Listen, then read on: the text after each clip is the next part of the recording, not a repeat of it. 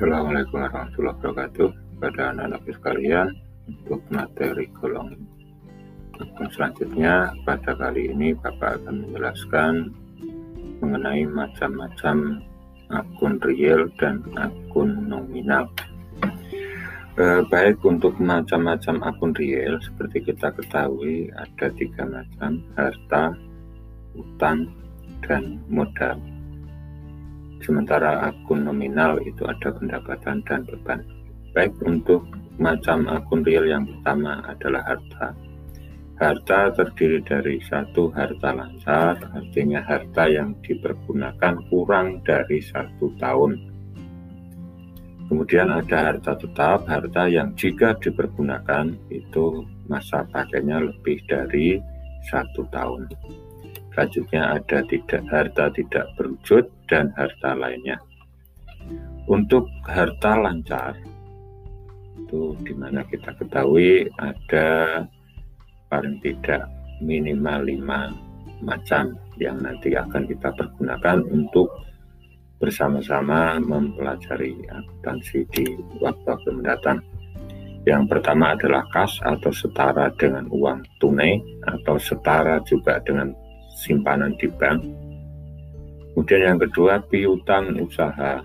Tolong bedakan piutang ada piutang ada utang. Nah, yang piutang itu masuk kategori harta.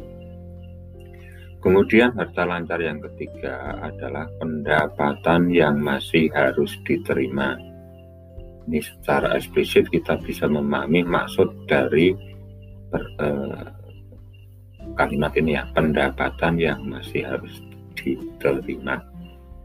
Kemudian yang keempat ada beban dibayar di muka. Artinya beban-beban yang sebetulnya belum menjadi kewajiban atau menjadi eh, keharusan itu sudah dibayarkan terlebih dahulu. Selanjutnya kelima ada perlengkapan kantor. Jadi kita sering kali salah membedakan antara perlengkapan dengan peralatan. Jadi kalau perlengkapan itu artinya barang-barang tersebut itu kalau dipergunakan tidak sampai satu tahun itu akan habis. Misalnya buku, pulpen, tinta printer, kertas, dan lain sebagainya.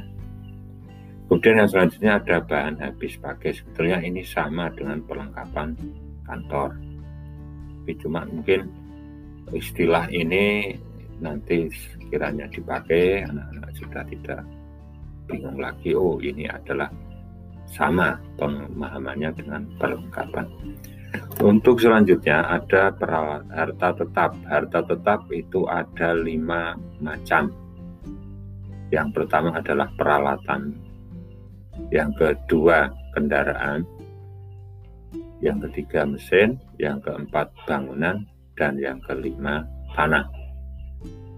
Perlu anak-anak pahami dari kelima harta tetap ini ada satu yang istimewa yaitu tanah. Sementara yang empat itu semuanya setiap tahun itu mesti akan susut nilainya. Makanya dari lima macam harta tetap ini hanya satu tanah yang tidak memiliki akumulasi penyusutan. Kemudian harta yang tidak berwujud itu bisa berupa hak paten, hak cipta, merek dagang, franchise, goodwill, dan mungkin untuk perkembangan saat ini terkini itu lebih banyak lagi harta-harta yang tidak berwujud. Jadi banyak orang kaya raya karena memiliki Eh, harta tidak berwujud ini. Kemudian ada harta lainnya, itu sebetulnya kalau dalam praktek pembelajaran akuntansi itu jarang sekali kita mempergunakan akun harta lainnya ini. Selanjutnya akun golongan akun real yang kedua adalah utang atau dalam bahasa lainnya kewajiban atau pasifa di mana utang ini ada dua macam utang lancar artinya kewajiban yang harus dipenuhi sebelum satu tahun Kemudian yang kedua ada utang jangka panjang. Otomatis ini pengertiannya adalah kewajiban yang harus dipenuhi lebih dari satu tahun. Kadang-kadang ada yang membedakan antara utang jangka menengah dan utang jangka panjang. Tapi kita secara simple kita gunakan dua saja, utang lancar dan utang jangka panjang.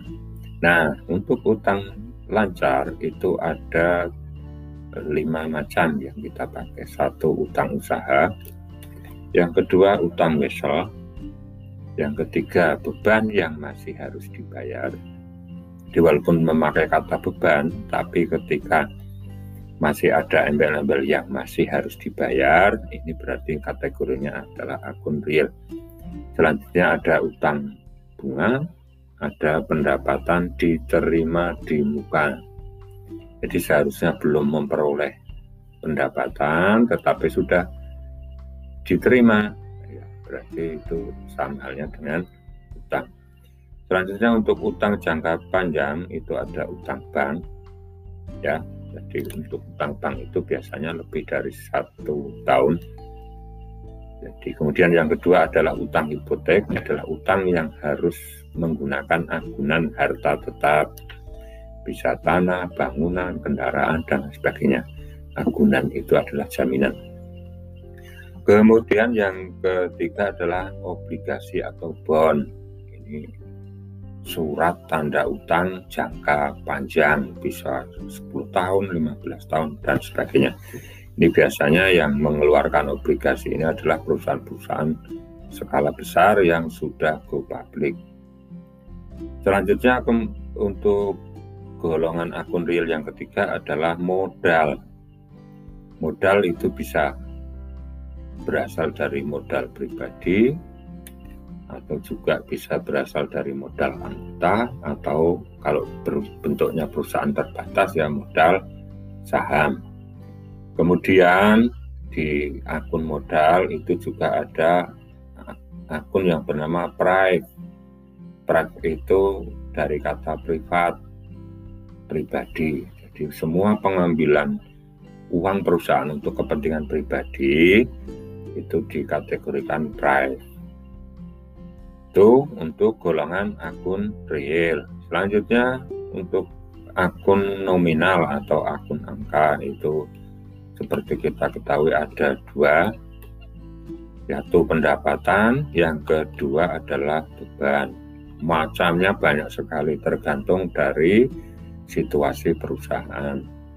Satu hal yang perlu saya tandaskan di mana akun yang kita katakan atau ditafsirkan sebagai akun pendapatan dan beban itu adalah yang murni menggunakan istilah pendapatan atau beban. Tapi ketika kita menjumpai akun beban atau pendapatan itu ditambahi dengan kata-kata diterima di muka atau dibayar di muka atau kata-kata yang masih harus dibayar, yang masih harus diterima. Itu otomatis masuk kategori akun real. Itu ya. Jadi kalau ada beban dibayar di muka itu adalah harta. Beban yang masih harus dibayar berarti utang. Pendapatan diterima di muka oh itu utang. Pendapatan yang masih harus diterima itu adalah harta. Dan juga tolong dipahami kata-katanya. Kalau beban itu dibayar kalau pendapatan itu diterima. Jangan sampai nanti kebalik, beban diterima di muka atau beban yang masih harus diterima itu salah. Jadi kalau beban itu mesti akan dibayar, pendapatan mesti akan diterima. Demikian untuk penjelasan golongan-golongan akun yang kedua mudah-mudahan bisa dipahami dan Eh, materi ini bermanfaat bagi kelanjutan belajar akuntansi kita di waktu-waktu mendatang. Sekian, banyak salah dari saya. Saya mohon maaf. Saya akhiri. Assalamualaikum warahmatullahi